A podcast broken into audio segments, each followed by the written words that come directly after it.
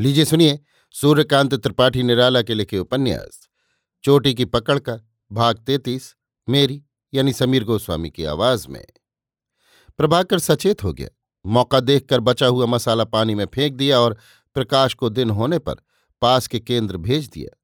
दो आदमी और रहे और प्रभाकर, देखरेख के लिए दिलावर और दो नौकर हैं, जिनके बाहर के मानी छत से है। श्री रघुनाथ जी वाली छत से, जल भरने वाले कहारों से दिलावर पानी चढ़वा लेता है। उसी जीने से दिन रहते रहते नौकर और पाचक एक दफ़ा बाहर की हवा खा आते हैं। मुन्ना जमादार से मिली। जमादार के होश फाख्ता थे। राजा को बुआ के गायब होने की खबर नहीं दी गई। मुन्ना को देखने पर साथी का बल मिला। रास्ता निकालने की सोची। पूछा, क्या इरादा है? मुन्ना ने कहा, बुआ लापता है, ये सबसे खतरनाक है। क्या ताज्जुब रुस्तम ने उड़ा दिया हो? जमादार ने कहा हो सकता है, मगर बात झूठी भी हो सकती है। पहले पता लगा लेना चाहिए। एक बात जचती है, उधर एक आदमी रहता है, वो कोठी में ही रहता है। वो कौन है? उसका हाथ हो सकता है। हाँ, जमादार संभले, राजा का गुप्त रूप है, ये रामफल से सुना है। उन लोगों की आमदरफ्त दूसरी है, वहाँ पुजारी जी का हाथ है। तुमको ये नहीं मालूम, रहने वाला काला है या गोरा है? जमादार। या एक है या तीन, नहीं। मुन्ना, एक दूसरी शाख है? जमादार हाँ। मुन्ना, माई के लाल बहुत हैं। जमादार, अब बचना कठिन है।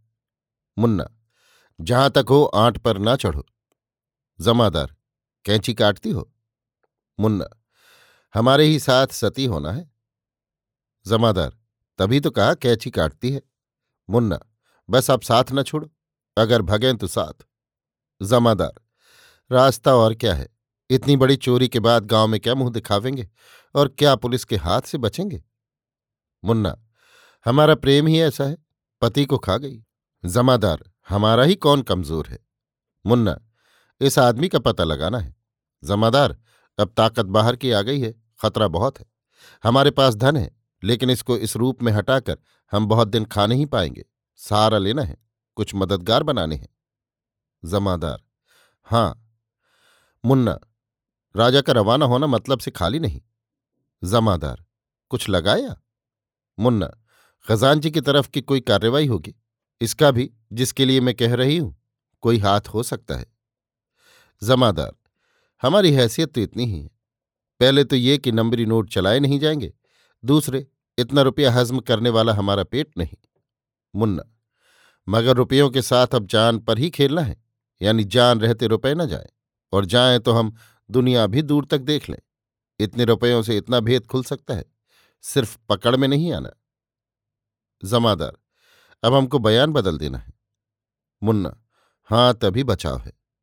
जमादार, संदूक गाड़ दिया गया, ताली फेंक दी गई, बीजक अपने पास ही है, उसमें लिखा है क्योरी तू इतनी भी बंगला नहीं पढ़ी कि मालूम हो जाए कि कितने कितने के नोट हैं? मुन्ना, ये मालूम हो जाएगा तम कहाँ मिला? मगर खर्च बहुत होगा। अभी आप सुन रहे थे सूर्यकांत त्रिपाठी निराला के लिखे उपन्यास, चोटी की पकड़ का, भाग तैतीस, मेरी, यानी समीर गोस्वामी की आवाज़ में।